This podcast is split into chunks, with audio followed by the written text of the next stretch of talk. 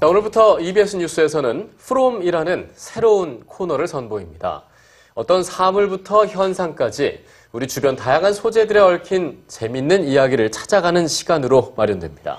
네, 앞으로 어떤 무궁무진한 얘기가 펼쳐질지 기대가 되는데요. 오늘 첫 프롬은 저도 즐겨보는 공상과학 영화 SF 이야기를 준비했습니다. 선민지 문학캐스터입니다.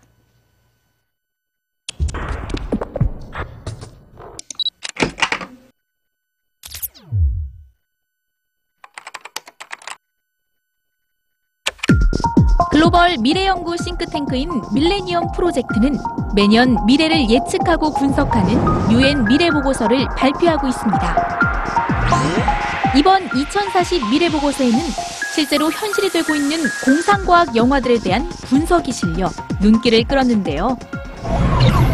1990년에 개봉한 폴 버호벤 감독의 토탈 리콜에서 많은 이들이 신기했던 전신 투시 검색대는 이후 20년도 안 돼서 상영화가 됐고 더 오래전인 1927년작 무성 영화 메트로폴리스에는 이미 영상 통화 기술이 등장해서 놀라움을 자아내고 있습니다.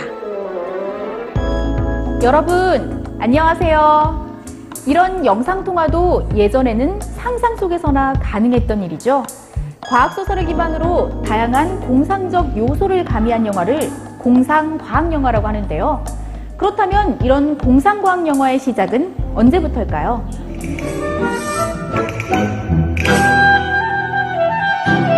최초의 공상과학 영화로 알려진 월 세계여행. 마술사였던 조르주 멜리스 감독의 작품으로 줄베른의 소설 지구에서 달까지를 각색해 만든 흑백 무성 영화인데요.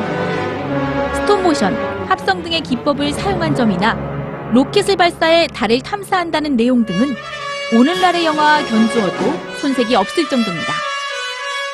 이후 10m가 넘는 킹콩 인형을 직접 제작해 촬영했다는 영화 킹콩부터 소련의 인공위성 발사에 자극받은 미국이 우주에 대한 열망으로 가득했던 시기에 등장했던 1968년 폭성 탈출이 있는데요. 사실 1950년대까지는 저예산으로 만들어진 B급 영화들의 등장과 아이들이 보는 장르라는 오해 속에 공상과학 영화가 별로 주목받지는 못했습니다. 하지만 은하계 행성들의 전쟁을 그린 조지 루커스 감독의 스타워즈를 시작으로 1970년대 후반부터는 막대한 예산을 투입한 대작들이 연이어 인기를 얻었는데요. 다양한 특수 효과를 사용한 백투더 퓨처, 마이너리티 리포트, 아바타 등이 공상과학 영화의 계보를 잇고 있습니다. 어, 실제 대부분의 어, 천문학자들이 SF를 굉장히 좋아하는 사람들이 많고 뭐 마니아에 해당되는 사람들도 꽤 있고요. 그리고 SF 영화에 나오는 기술이나 그런 그 실제로 연구하는 사람들도 꽤 있습니다. SF는 허무맹랑한 이야기가 아니고 어, 미래를 바라보는 상상력의 원천이 될 수 있는 아주 어, 좋은 장르라고 생각합니다. 기술의 발전과 함께 시대에 따라 달라져 왔지만 다가올 미래를 예견한다는 점은 대부분의 공상과학 영화들이 갖고 있는 공통점이었는데요. 그들이 그릴 다음 미래는 무엇일까요?